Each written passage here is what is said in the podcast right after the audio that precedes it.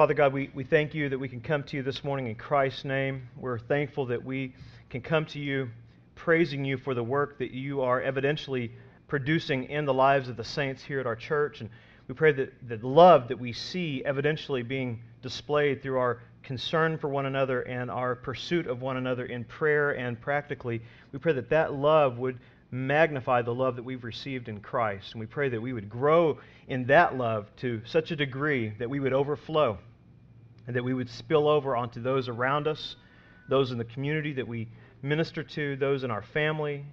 And Lord, we pray that through that, Christ will be lifted up on high and that all men will be drawn to him through the love that's manifest through our growth in truth and in discernment.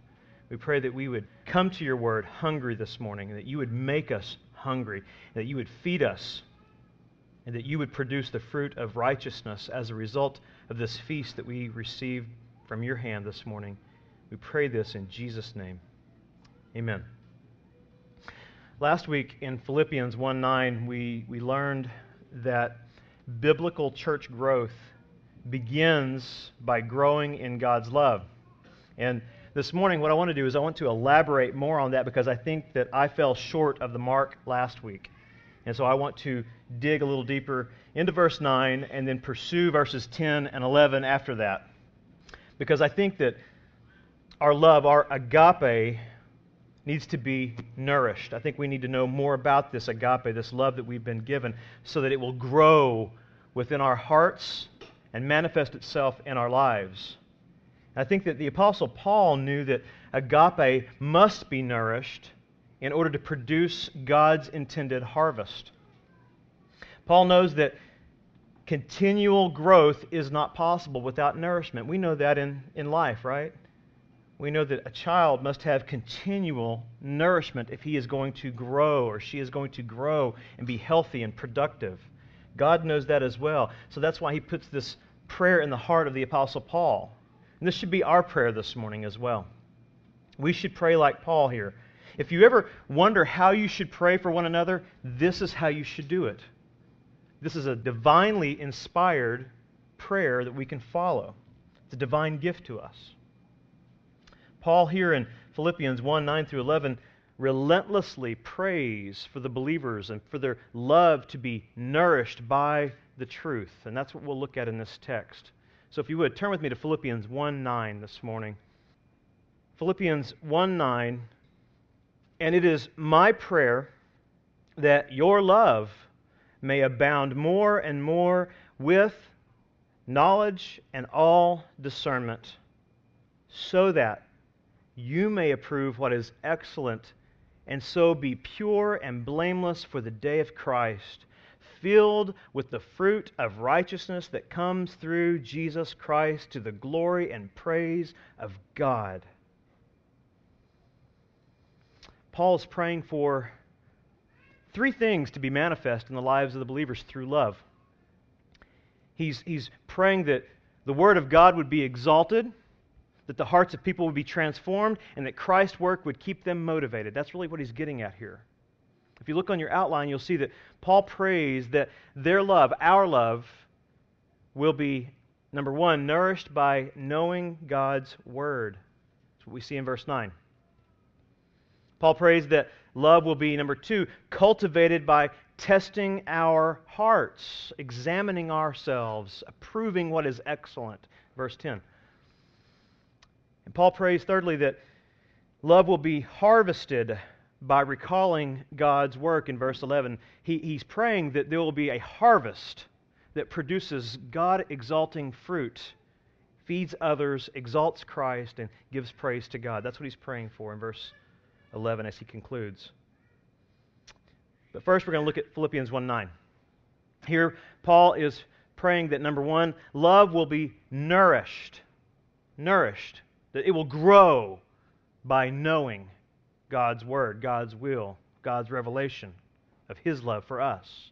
He's praying for love to abound, is the term that he'll use, which means to overflow. It says that in verse 9. And it is my prayer that your love may overflow more and more. And it, implied in the text here is a, an ongoing, relentless growth. It's not to ever pause or cease, or become stunted. It is to continue to grow. And for it to grow, it has to be nourished. And so he gives us the ability to nourish it by giving us the truth.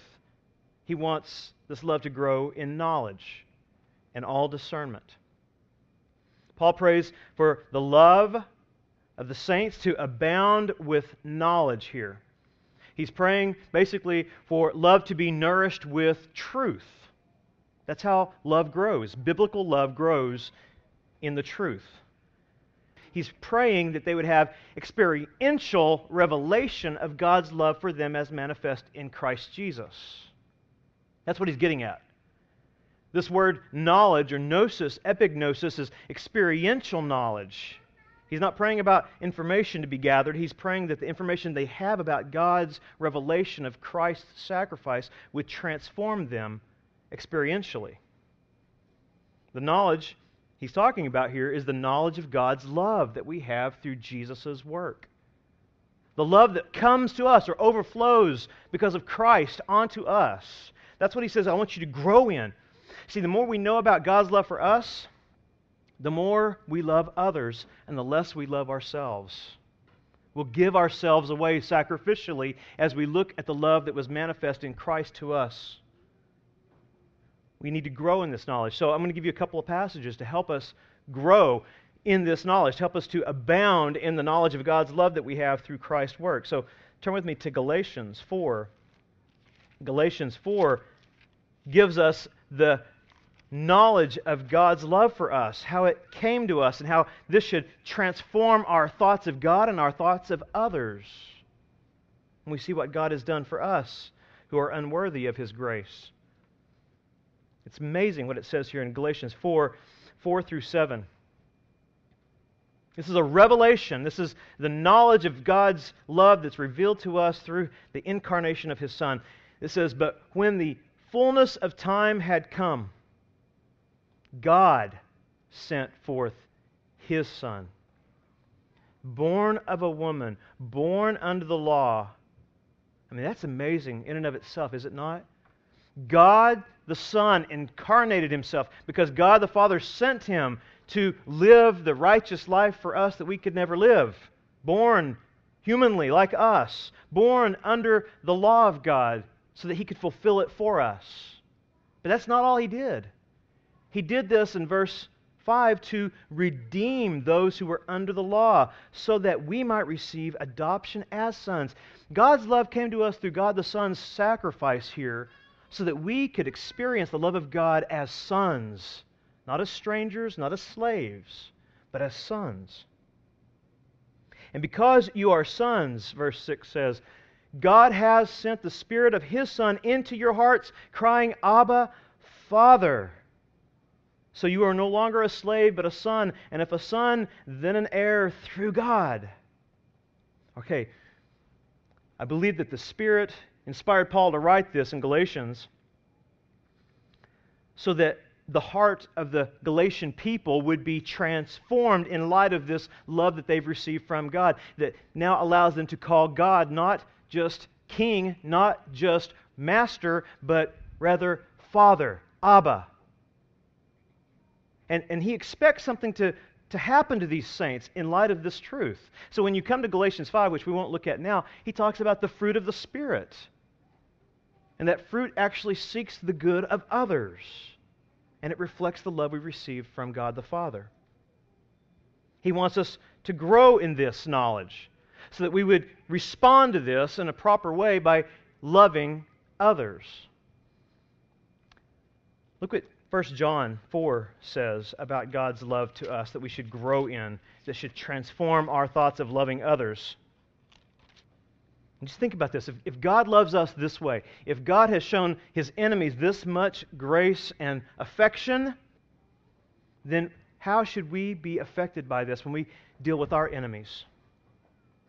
When we deal with those who are opposing us? Should we not should we not, as forgiven sinners, be gracious toward other sinners and patient and pursue them continuously, relentlessly, because God did that for us? We have no right to hold ourselves above them. We are to serve them because God, who could hold himself above us, sent his Son to serve us. 1 John 4 9 states it this way. He defines love for us. In this, the love of God has been made manifest among us. This is the manifestation of what God's love looks like. Here it is that God sent his only Son into the world so that we might live through him. Now, consider who the we are here. The we are sinners, rebels, enemies of God. Yet he sends his Son to die on the behalf of those who would crucify him willfully and joyfully. He does so so that we might live through him. Live doesn't mean just get eternal life. It's the quality of the life that we've received. The quality of the life we've received is the life of Christ. The life that we should have lived apart from the fall in the garden. No, this is real life, is manifesting this, reflecting this, because this is the work of Christ in us. Verse 10 says, here's what it looks like. In this is love. Not that we have loved God, but that He loved us and sent His Son to be the propitiation sins. And then he says, Respond to this, beloved, in verse 11. If God so loved us, we also ought to love one another. I mean, we as, as forgiven people, we should see the needs of others as above our own. We should extend ourselves for the sake of God's glory and their good. That's what Paul's praying for. Not just in the context of the church, but even in the world as we go into the world. But in the context of the church, he's praying that their love would still abound in knowledge because there is going to be difficult days ahead for this church. They stood with Paul when he's being tried for the gospel. When persecution comes, it's going to come to them. It's going to try to wedge between them and their love for one another. It will cause others to strive to put themselves above one another rather than to serve one another, to protect themselves. So he's praying that they'd be guarded against that by abounding in this true love that gives itself away, agape. He's praying that it will grow, that it will overflow as it's nourished in the truth. Let me just submit this to you today. When, when our love when our agape seems to dry up, our concern for others seems to dry up, or when our agape, when our love seems to become self focused rather than others focused, when our, our affections are focused on our own condition, our own comforts, it's, it's, usually, it's usually because we have neglected to truly ponder God's love for us in Christ's work. We've forgotten what God has done for us and why he has done this for us and to us. He granted us forgiveness, he granted us his love, his son's sacrifice, so that we could exalt him forever by reaching out to others, serving them as Christ served us, and obeying his commands. Christ commands us to love one another. The love that is revealed in Christ is the love that we are to reflect to others. The love revealed in the gospel is granted to us ultimately to glorify God for eternity. But understand this the love that Paul's talking about, it's not just to ultimately glorify God in eternity. The love that he's praying for is something he wants to see happening immediately, more and more, abounding. He's praying for love to be given to them so that they could experientially glorify God in their relationships on earth immediately. We all know we're going to have perfect love in heaven. But we already have perfect love given to us that we can reflect here on earth when we ponder the truth of the love we've received in Christ. It should cause us to humbly give ourselves away for the sake of His name and for the good of our friends and brothers. Paul's praying, he's praying for the immediate result of God's love to be revealed in our love for others. He's, he's not satisfied with the hope of eternity, the day of Christ. He wants that to be manifest now in the church. He wants the church to glorify Jesus immediately by caring for others. That care comes through a proper understanding of God's love for us. And it's not only that, if you look at verse 9, he, he goes on to pray not only for relentless growth in the knowledge of God's love, he also goes on to pray that this love will be nourished by something else. You see the other word? And all discernment, that phrase. He prays that their love will be nourished by discerning. Now, discernment can be used in a couple of different ways, but in this context, what he's saying is I'm praying that your love will be nourished by knowledge of God's love, and you'll discern how to apply the truth about God's love in your lives. Discernment here has to do with applying, making a decision based on the knowledge you've received in the truth. Making a decision on how to apply that truth toward others.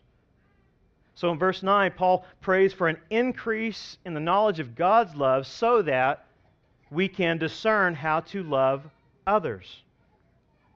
Discernment is, is nourished, and discernment grows out of proper knowledge the knowledge that comes through God's revealed grace through Christ and His Word. The discernment in this context is basically this it's the, he's praying for the ability to make a practical judgment about how to apply God's love immediately. Discernment in this context means God, I, I want you to give me an ability here to see and perceive the needs of this immediate context of this church and our lives with one another so that I can take the truth I know of your love for me and pour that into others so that we as a body can glorify Jesus on the day of Christ. Discernment teaches you to take the truth and put it to your feet. Apply it by pursuing one another, making practical judgments about how you can serve others based on God's love for us in the immediate context of the local church. And then that overflows into the world and evangelism. If you look and think about verse 9, go back with me to Philippians 1 9 if you're not there. When he says this, he says, This is my prayer. This is the Apostle Paul. And this is his his affection of Christ pouring out through him, saying, I petition God for this, for your love to abound in knowledge and discernment. Now let that, let that sink in for just a minute. Let that examine your heart this morning. Do you love the truth? Do you love the gospel? Are, are, you, are you nourished by the truth about God's love for you in Christ? If you are, it's because you're feeding on the truth. You're feeding on His Word. But if you're feeding on His Word, ask yourself this other question. If you're nourished by knowledge, are you discerning the needs of those around you and seeking to share that knowledge of God's love practically, immediately? Are you feeding on the truth and sharing that truth with others practically? Are you discerning? Are you just caught up in this wondrous love God has for you and you forget about those around you who are in need of nourishment and continued encouragement? The more we grow in the Word, the more we get in the Word, the more we should be getting involved in one another's lives. That's what Paul is praying for. That's what Nate and I are praying for in our local church. We're praying that you will grow in the knowledge of Christ so that you will discern the needs of others around you and forget yourself, follow Jesus, and serve your brothers and sisters and reach the lost. If you are discerning this, this is wonderful, but I think we can all excel still more at this. As you discern the truth of God's love for you, look around and seek to edify others in this local church edify others who faithfully serve you in this local church? You know how to do that? You know how to edify? Edify means to build up. You talk to them.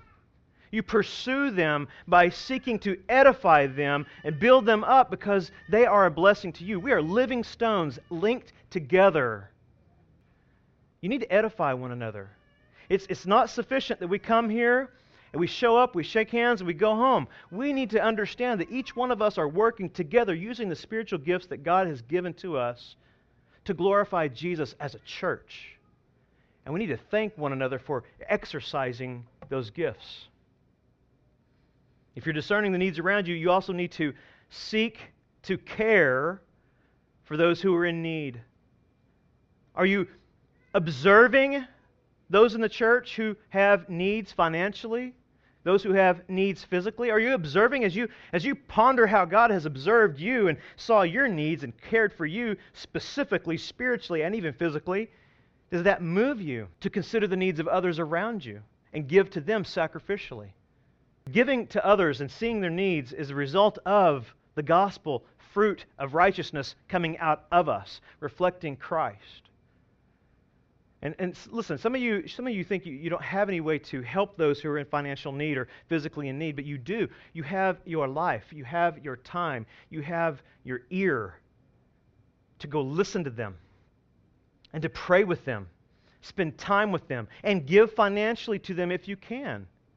The Philippian church gave out of their poverty to help others.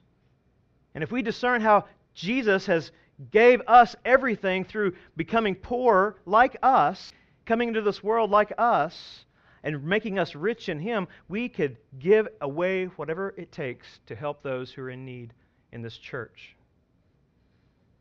If you discern the needs around you, you will be seeking to cultivate many things in the saints here in our church. If you look at what God has given us and how we are stewards of His grace and His truth, then you will be seeking to cultivate purity in one another's lives, spiritual maturity in one another's lives, and love in the body of Christ by speaking the truth to one another personally. Ephesians 4 talks about that. If, if you truly understand what we're called to be as a church, pure and undefiled, set apart, growing in the truth, then you will go to one another when you see one another stumbling in the dark and you'll speak truth to one another in love. Not to tear down, but to build up and to protect. And then you'll take what it says in Galatians 6 and you'll bear with that person. You'll bear their burden. You'll walk with them by the way. You will carry their burdens along with them until they can walk in grace once again. That's, that's what discernment is all about here. Discernment here in this text is the church reflecting the love of God in Christ who discerned our great need and came and did something about it. He did something about it personally, sacrificially, and he did something about it continually through his word by speaking the truth to us and sanctifying us. Church, the love he's talking about in this context comes from a biblical knowledge about God's love for us. And biblical knowledge will always and should always lead to practical discernment. We need to pray for this to, to be displayed in our lives and continue to grow in our church. Biblical knowledge and practical discernment are displayed clearly in Scripture. In Philippians, a matter of fact. If you look with me at Philippians 2 5, you can see the combination that Paul prays for magnified in Jesus. Jesus was filled with biblical knowledge and practical discernment. If anybody was completely full of this, it's Christ. Philippians 2 5 states it this way. And have, he says, have this mind among yourselves, which is yours in Christ Jesus. So have this pattern of thought in your mind, the pattern of thought that Christ had knowledge knowledge of his relationship with the Father that would drive him to the cross on our behalf. Have this mind among yourselves, which is yours in Christ Jesus, who, though he was in the form of God, did not count equality with God a thing to be asserted, but made himself nothing, taking the form of a slave, being born in the likeness of men, and being found in human form he humbled himself by becoming obedient to the point of death, even death on a cross. See, his mind was, he, he desired to do the Father's will. He had epignosis of the Father's heart. He knew the Father's love for sinners who were needy like us. And so he was obedient to the point of death because he had biblical knowledge. And he pursued this knowledge through his sacrificial life, and that's practical discernment. He was nourished by the knowledge of God's will, and his discernment was obviously concerned about our need, and he went to the cross in our place.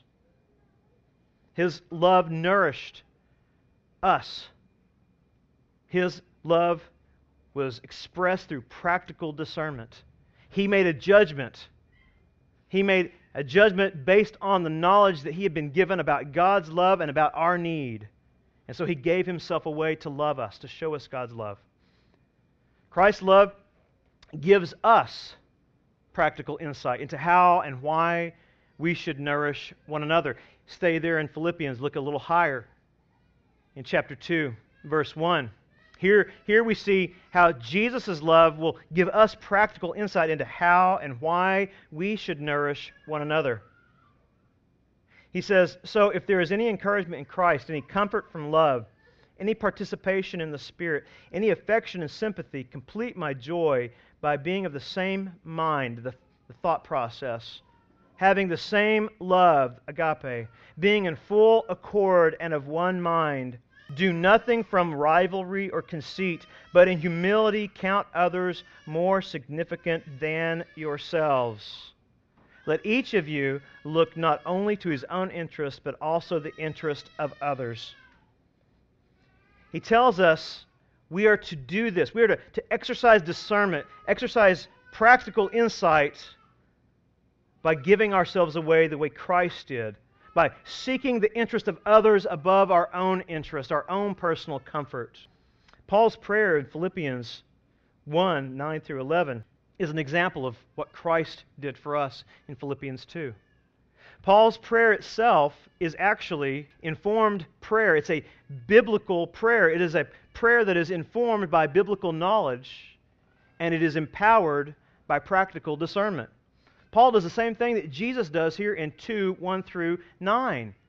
Paul assesses the situation around him in light of the grace that's been given to him, that he's been called to be an apostle and a messenger of the gospel and to go to people who are in need and share the truth. So, Paul, through this knowledge, is empowered to pray and put his life on the line for these church members at Philippi.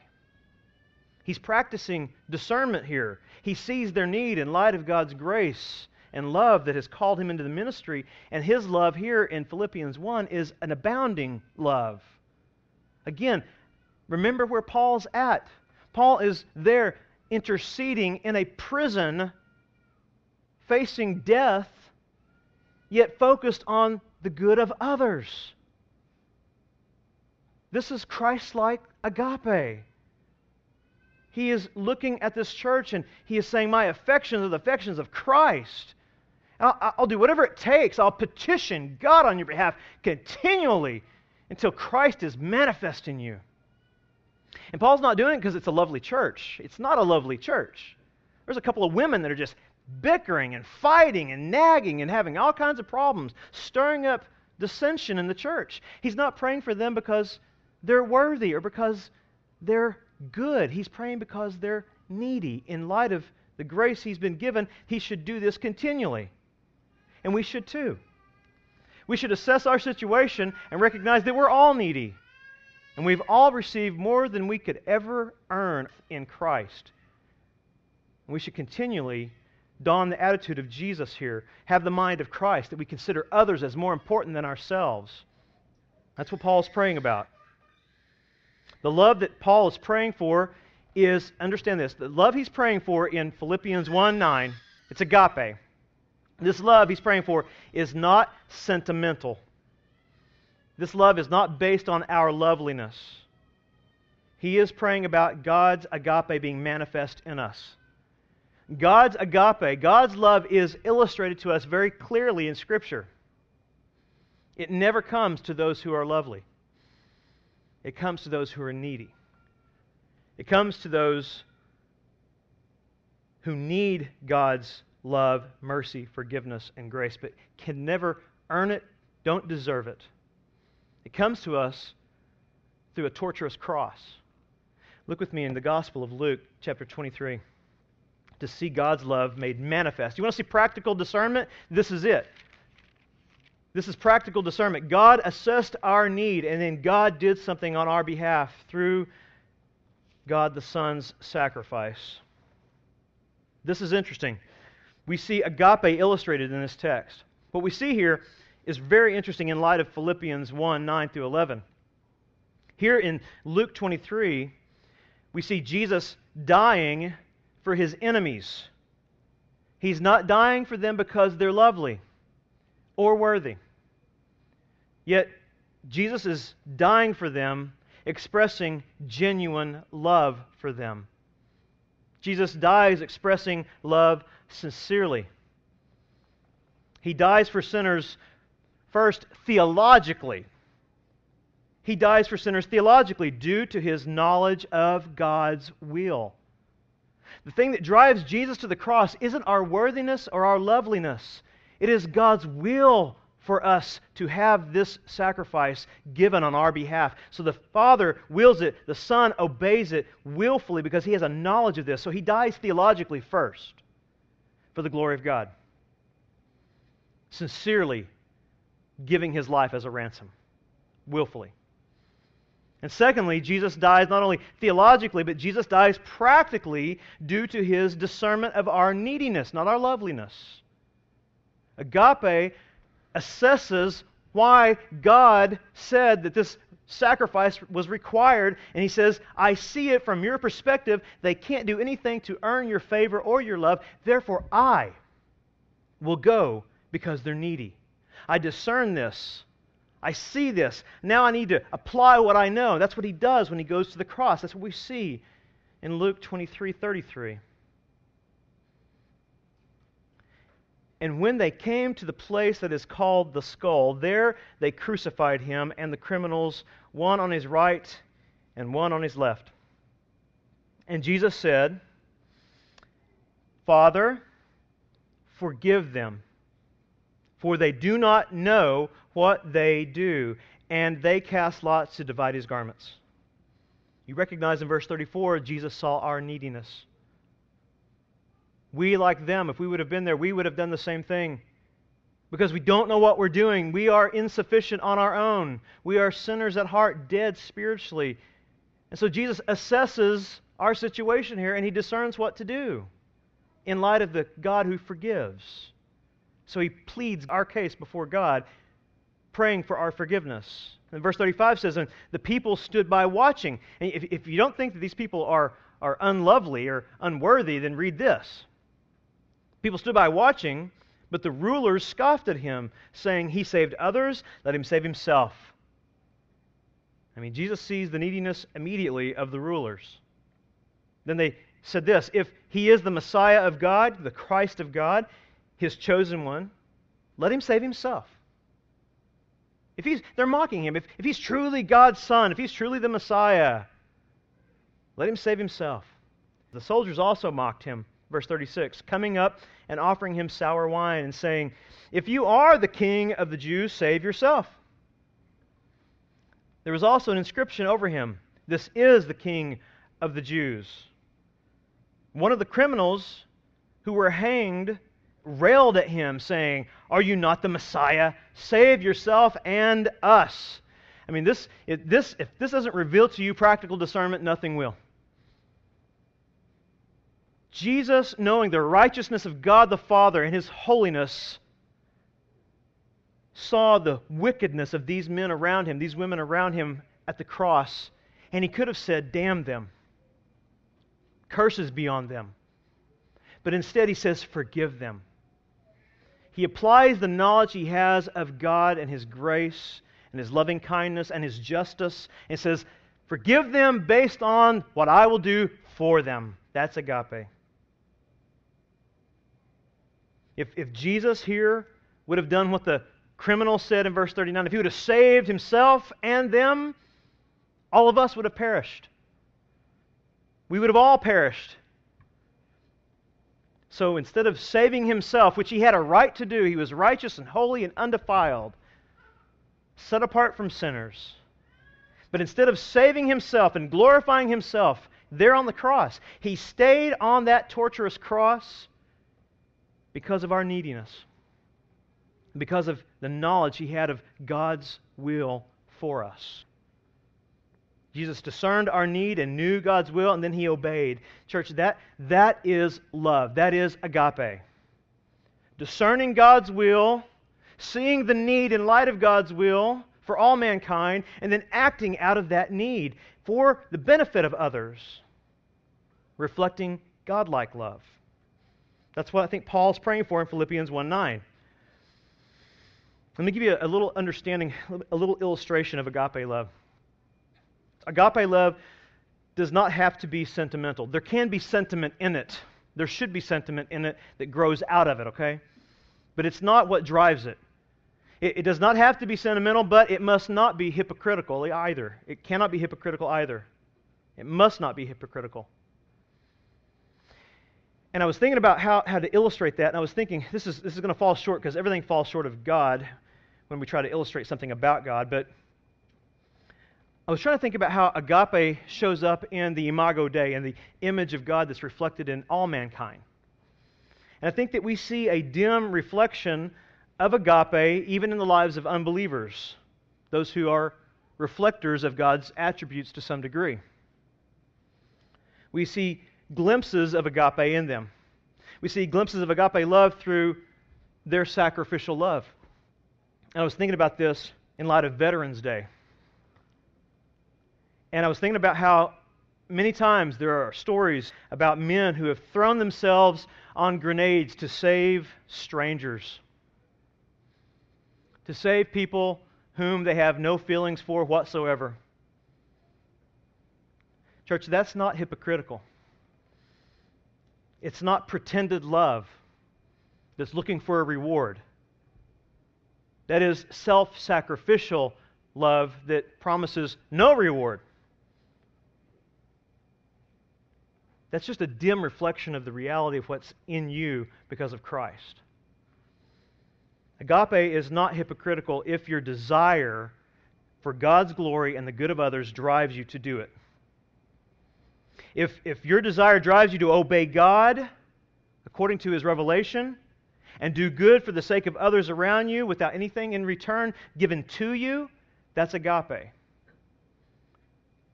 Considering others as more important than yourself, not because you're going to get something out of it, because you're going to give something to them that they need in light of the grace that's been given to you in Christ. Agape is not sentimental nor hypocritical. It is this it is self sacrificial, and agape is supernatural. It is not something that we stir up within us, it's something that is imputed and credited to us through the fruits of Christ. Agape is the fruit of Jesus' love overflowing in our hearts and onto others. But that love has to be cultivated. That's what Paul's praying about in Philippians 1. If you go back there, Philippians 1:10. Paul is praying that our love would be cultivated, not just nourished, but once it's given the right nutrients, it needs to be stirred up. It needs to be cultivated so it'll grow. It'll be fertile ground for love to grow in. That's what he's praying for there. Secondly, in Philippians 1:10, Paul prays that number 2, love will be cultivated by testing our hearts or our desires. Do you desire to do good to others because you're going to get something in return? Or do you desire this because of what God has revealed to you in Scripture He's done for you in Christ, and you see the needs of others as more important than your own? Philippians 1:10 says he's praying this so that he's praying this love will abound in knowledge and all discernment so that you may approve what is excellent and so be pure and blameless for the day of Christ.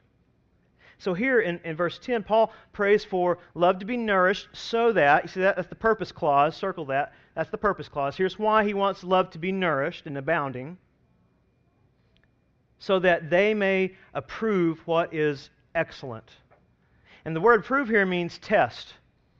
And it was a test that was given to pottery in the time of Paul, where people who would cheat you would take a piece of pottery and it would be supposedly sold as something valuable, but it was actually cracked and flawed, and they would cover it with wax to cover up the flaws. And you couldn't tell that unless you held it up against the light.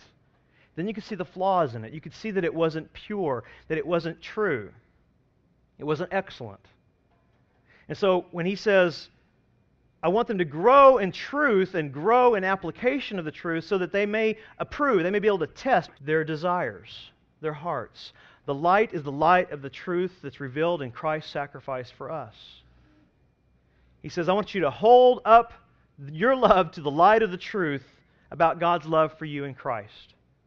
And, church, I think, I think that Paul intends for this to, to cultivate tenderness in their hearts, to break up fallow ground, to break up dry, dusty, cold hearts. When you contemplate the love of God the Father, how it was expressed to you through God the Son's willing sacrifice, his death, his butchery on the cross on our behalf, so that our sins would be laid on him and his righteousness given to us, we should want to reflect that. We should want to emulate that. We should want to accentuate that. We should want to show that to others through our life of love for others. Knowledgeable, discerning love approves, it tests things. It approves in this context, when he says approving things, he's saying uh, basically, I want you to test to find out what is most important to God here. Approves means test to see what is best or what is excellent, not just what is good. Like, make a, make a decision to do the good thing. I'm going to do the good thing versus the bad thing. No, he says, I want you to do the best possible thing to glorify the love of God. That's what he's praying for. He is praying that the knowledge of God's love will change them, that will move them, it will cultivate them to seek the best for others, not just the good of others. He wants others, he wants others to benefit more than you're benefiting from his love. He wants you to want that. He wants you to desire that. Now, your love's going to grow in that as a result of that because that's the result of Christ's fruit in us. Christ became a slave for us. He considered us as more important than himself so that his love would grow in us and be manifested through our lives. Paul's praying that knowledgeable love, discerning love, will cause us to seek the best for others no matter what it costs us ourselves. That's what Jesus did. He wants us to do that so that we would magnify or glorify His love. And that love should change us, it should transform us and cause us to love others with grace and patience and mercy and express to them the gospel that transformed our life through our actions and through our words. So, so thinking about this, are, are you praying like this when you pray for one another? Are, are, you, are we, we, you and I, are we willing to pray that our love would abound by approving what is best for others, even if it means humbling ourselves, denying ourselves, suffering loss for the sake of those who need the good news. And I don't mean just unbelievers. Believers need the good news. The good news of God's love that pushes people beyond human love and affection and sentiment and pushes us into action on behalf of their good and God's glory. I think that's what Paul's praying for. I think that in Philippians 1 9 through 10, that's what Paul's teaching us to do. I think he's pre- teaching us here that God's love should cultivate the reality of who we are in Christ.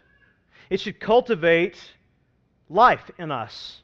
The fruit of Jesus in our hearts should be cultivated through this truth, and it should pour out of us and nourish others. You're, you're given the fruit of the Spirit so you can feed others, not yourselves. We need to pray for that. I need to pray for that desperately, that my life would reflect the love of Christ as I grow in the knowledge and discernment of His will and His Word. The only way I can do that is to test my heart. I need to examine my heart in light of His Word, in light of Christ's sacrifice. That's what Paul prays for when he says, Approve what is excellent. In verse 10. God's love should cause us to approve or test or cultivate what is excellent in our hearts. Find out what's in your heart. What's driving you to do good to others? Are you doing it to get something in return? Or are you doing it to follow the Father's will and to benefit those who need it? Test your desires in light of God's love, in light of God's activity, how He expressed His love by sending His Son to sacrifice Himself for our good does your love reflect that? Paul tells us we should do that for a reason there in verse 10, part B. Test your heart. Check your desires. Do your desires reflect the desires of God, the, the desires that Christ had? If so, he says, Here's my, my other desire for you is that you would be pure and blameless for the day of Christ. You examine your heart, and it will cultivate the truth of what you have received in Christ. And then that will transform you and give you pure and blameless desires. That's what he's praying for. Pure here means sincere, it speaks of sincerity of motives. He's praying that after you examine your heart in light of the truth, that your motives would be sincere and driven by the truth. And they would also be blameless. And that simply means without offense or to avoid offense. And in the context, it means are your actions that you're discerning in light of the truth, are your actions blameless? Are they seeking to avoid offending a Christian? That's the context. God tells us to test our hearts to see if that's the case and cultivate love in our hearts as we do so. He tells us that in 1 Corinthians. Look with me there, 1 Corinthians 10. This is what agape will do. This is what agape will seek. This is pure and blameless in the day of Christ. This is something that God is glorified in because it reflects the love that we have in Christ. 10:23 he says, All things are lawful, but not all things are helpful. All things are lawful, but not all, all things build up. Now, let me just state something quickly in verse 23. All things are lawful that God says are lawful. That doesn't mean murder is lawful. That doesn't mean adultery is lawful. That's not what he's saying. In the context, he's simply saying all things that God approves are lawful, but not all things that we do are helpful. Okay? Not everything you do is edifying others.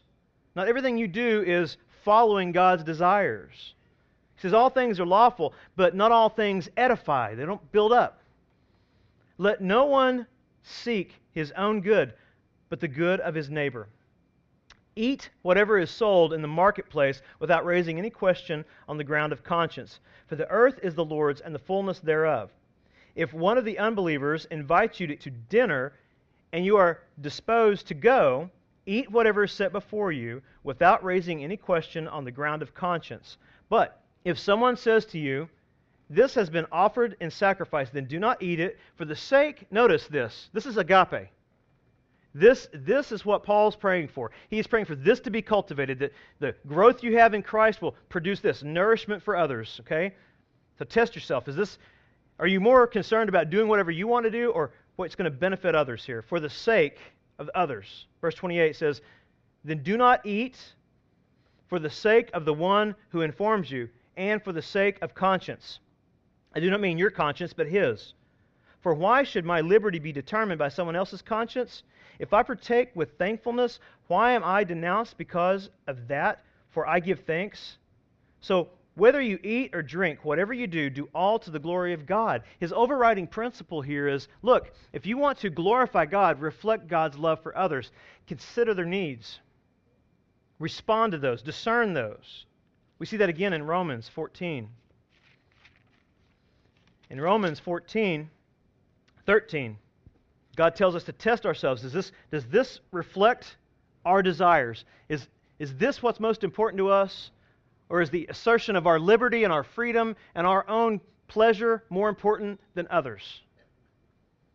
He says in verse 13, Therefore, do not pass judgment on one another any longer, but rather decide never to put a stumbling block or hindrance in the way of a brother. That's agape.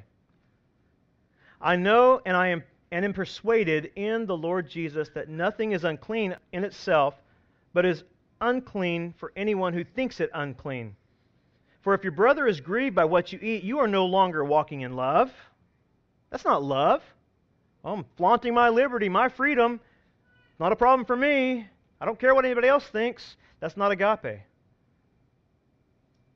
By what you eat, do not destroy the one for whom Christ died.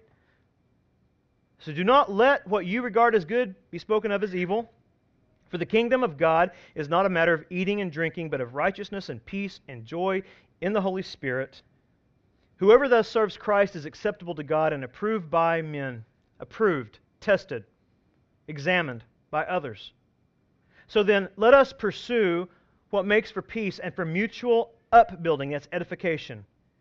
Do not for the sake of food destroy the work of God. Everything is indeed clean, but it is wrong for anyone to make another stumble by what he eats. It is wrong, he says, to do that. That is, if your desire is driven more by your freedom and your liberty and your rights than the good of others, you're not cultivating agape. You're reflecting selfishness. But pure and blameless love will seek to nourish others as we are nourished in the truth. We'll seek to set aside our rights for the sake of those who are in need. Agape love causes us to strive to look like Christ, to be selfless, to strive to prevent others from stumbling.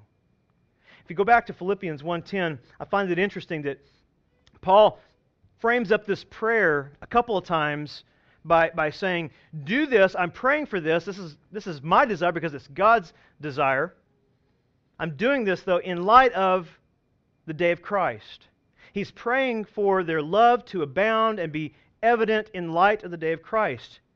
He's reminding them here that on the day of Christ, on the day that Jesus returns, our sincere love for God will be revealed. He's reminding them this to motivate them to action.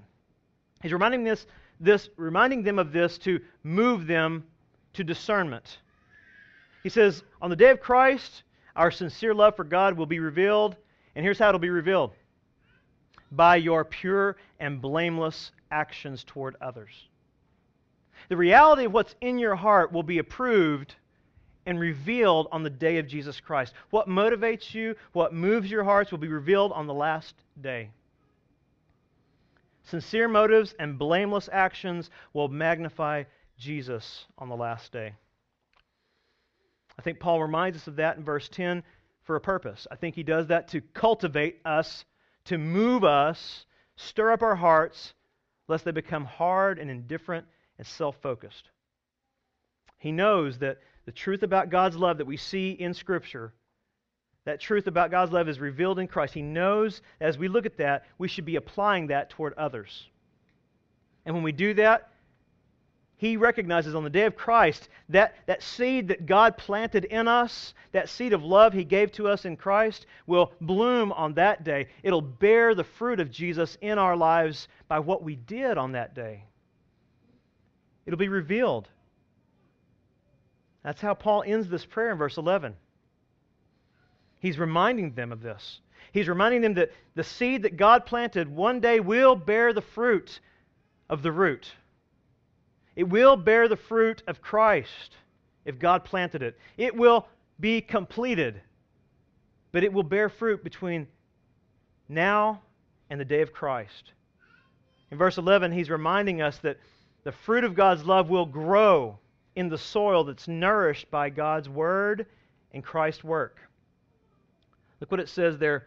Thirdly, is Paul's desire in Philippians 1:11. Paul prays for this. Paul's desire is that thirdly, love will be harvested by recalling God's work. Verse 11. He's praying that this love will be approved, this love will abound, and that we as a result of this will be filled with the fruit of righteousness that comes through Jesus Christ to the glory and praise of God. He says, You're going to be continually filled with this, and it's going to continually manifest itself because it comes to you through Christ. It's effectual love. It's immediate love that will approve what is pure and blameless. It's discerning love that will move you to action. It's knowledgeable love in light of God's revelation. And it comes to you because of God's great love for you in Christ Jesus. It's the fruit of righteousness that Jesus bore imputed to us. That will be manifested in every Christian. If it's not, you're not a believer. And on the day of, the day of Christ, it'll be evident that those who are in Christ will have a harvest to bring before God of righteousness, righteous deeds. 111 in that text here, when he says be, being filled with this, he's saying this. Paul's praying that the evidence of what God began in us, 1 6, what God began in us will be made evident by the fruit of righteousness that comes through Jesus Christ. That passage 1 6, when it says that this work will be completed, he's assured of this. He's just as assured of this as well, that the fruit of righteousness will be manifest as evidence that we are in Christ and that He is in us.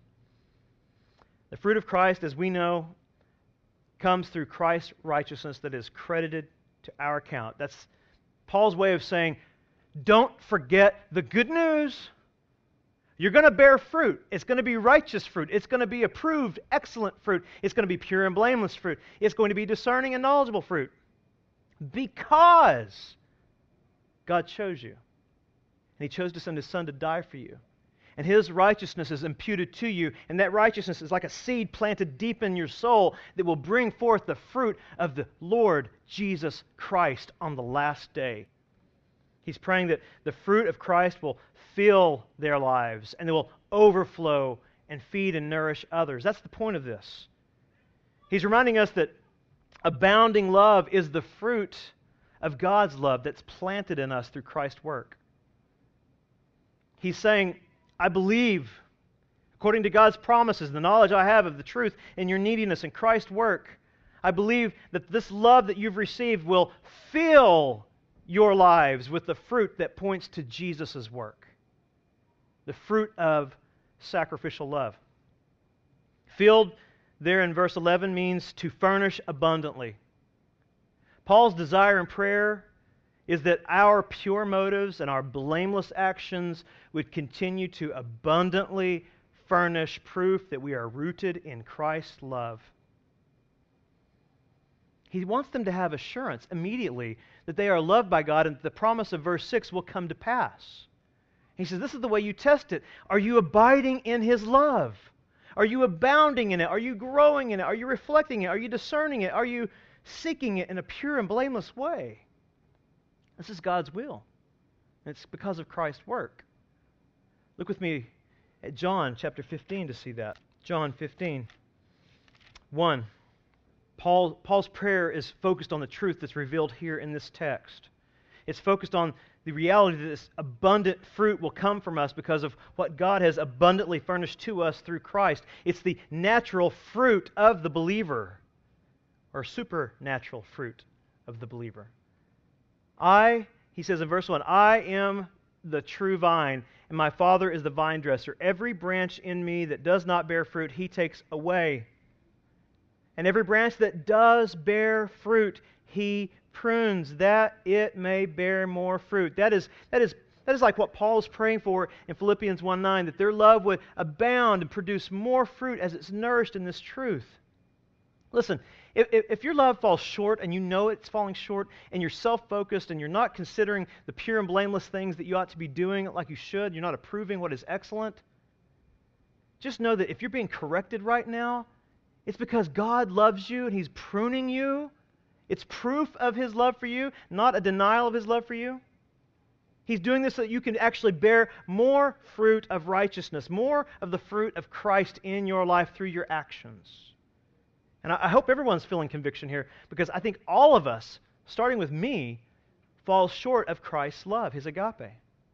And I need to be nourished. I need to be cultivating this. I need to be applying this so that Christ will receive the harvest of glory on the last day. He says in verse 3 that these saints he's speaking to, he says, Already you are clean because of the word that I have spoken to you. Then he says this because of this knowledge that you have abide in me and I in you. As the branch cannot bear fruit by itself, it comes through Christ.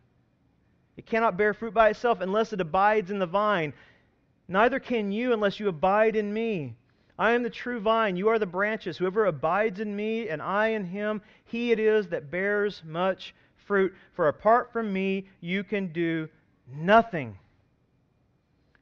Paul is reminding us of that in Philippians 1:11 this abounding love, this approving love, this pure and blameless love, this love that causes us to be moved into action will bear the fruit of righteousness because we are united to Jesus. We're in the vine. It is flowing through us. It cannot bear fruit on its own, it has to be tapped into the root. And listen, when, when, when trees bear fruit and when trees have branches grafted onto them, the graft doesn't say, I'm sticking with the tree. No, it's the sap, it's the fluid that's running through the tree that gives life to the branch, that sustains it, that holds it to itself. And that's the, that's the way it is with us. The fruit of righteousness that flows out of us is proof that it has came to us through Christ. We are united to him. He's praying that this will continue so that it will bring glory and praise to God on the last day. Biblical love, there in Philippians, I think biblical love, he's telling us, will be harvested. It'll be harvested from our lives on the day of Jesus Christ when he is manifest. It'll be harvested from our lives because God is the one who grafted us into the living root and produces the fruit of righteousness that flows out of us. That's, that's Paul's confidence in Philippians 1 6. He's confident that God will complete his work, and he's confident that God will make it evident through our growing love for one another here on earth. God will nourish what he planted by feeding us the truth about Christ's love for us and his word. God's love will cultivate compassion and action in our lives and move us to seek the good of others. God's love will then, on the last day, bring forth a harvest of praise to his name for the fruit and the evidence of Christ's love in our lives.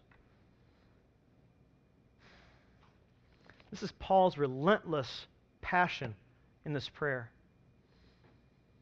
I, I, want you, I want you and I to read this prayer every time we come to Philippians and be moved by the knowledge we have here to action.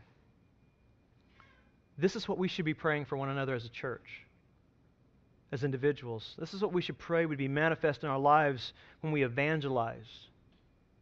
We should pray that we would be affected so deeply by the truth about God's love for us that we would give up everything to glorify Jesus and do good for others. Our lives are meant to magnify Christ.